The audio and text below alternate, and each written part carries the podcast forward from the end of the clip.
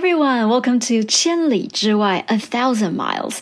This is Estella, and this is our 10th episode for the show. I'm sure most of you who have been following us for quite a bit know that 千里之外 originally came from a quote from Mencius describing an arrogant person who didn't allow anyone to approach him even from a thousand miles away. But our show is the opposite. We bring everyone from far away to learn Chinese with us.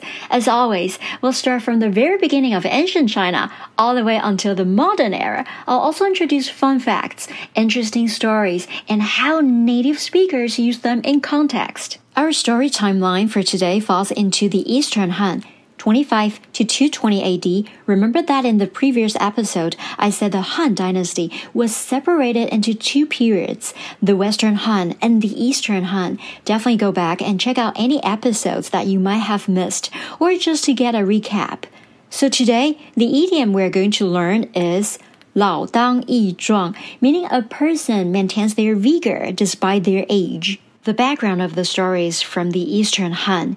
This was around the same time as the Parthian Empire in West Asia, the Roman Empire in Europe, the Kushan Empire in India, and the Han Empire that spanned Europe and Asia. So the main character for today is Ma Yuan. Ever since he was a child, he had dreamed of serving his country, so his brothers helped him study for the imperial examination, which he eventually passed, and he earned himself a job at the government. In ancient China, if you wanted to work for the government, you needed to take an imperial exam that was only hosted once a year in the capital city.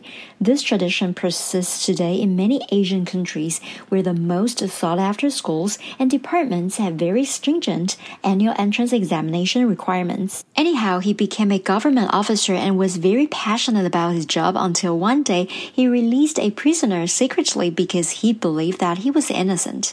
You might remember what happened to our pitiable hero Sima Qian from our previous episode. An emperor could punish anyone for pretty much any reason. So Ma Yuan fully expected to be punished.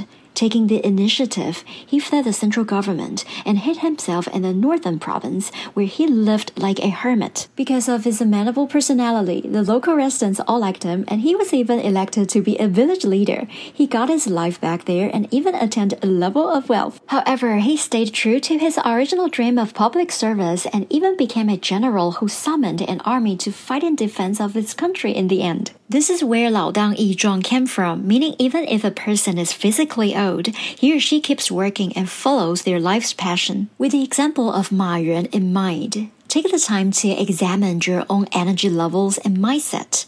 With the right attitude, some hard work, and a practical and realistic approach, you'll find that you can still achieve your dreams if you followed your heart, regardless of your age. Nothing ventured, nothing gained.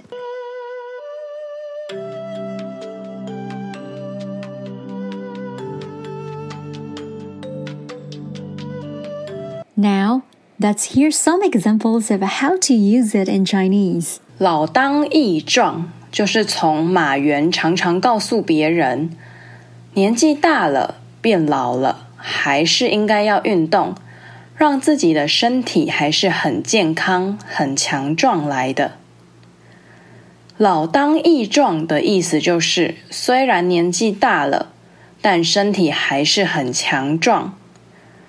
我们可以说，马原年纪很大了，还是当上大将军，帮国家打仗，真是老当益壮啊！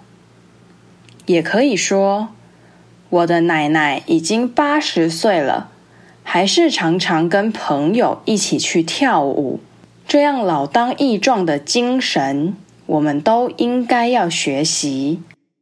跟“老当益壮”很像的成语还有“志在千里”。志是志向的意思。马原从小就决定要帮国家做事，所以帮国家做事就是马原的志向。志在千里就是在说一个人有很大很大的志向，而且到老了也还是想要完成这个志向。我们可以说，这位大学教授都已经快九十岁了，还是每天都很认真的在研究。可见他真的是志在千里呢。So 老当益壮 is used in contexts where elders and seniors are still working like they're young with a dedicated attitude and high level of energy. For example, my grandma is already in her 80s, but she still goes dancing every day with her friends.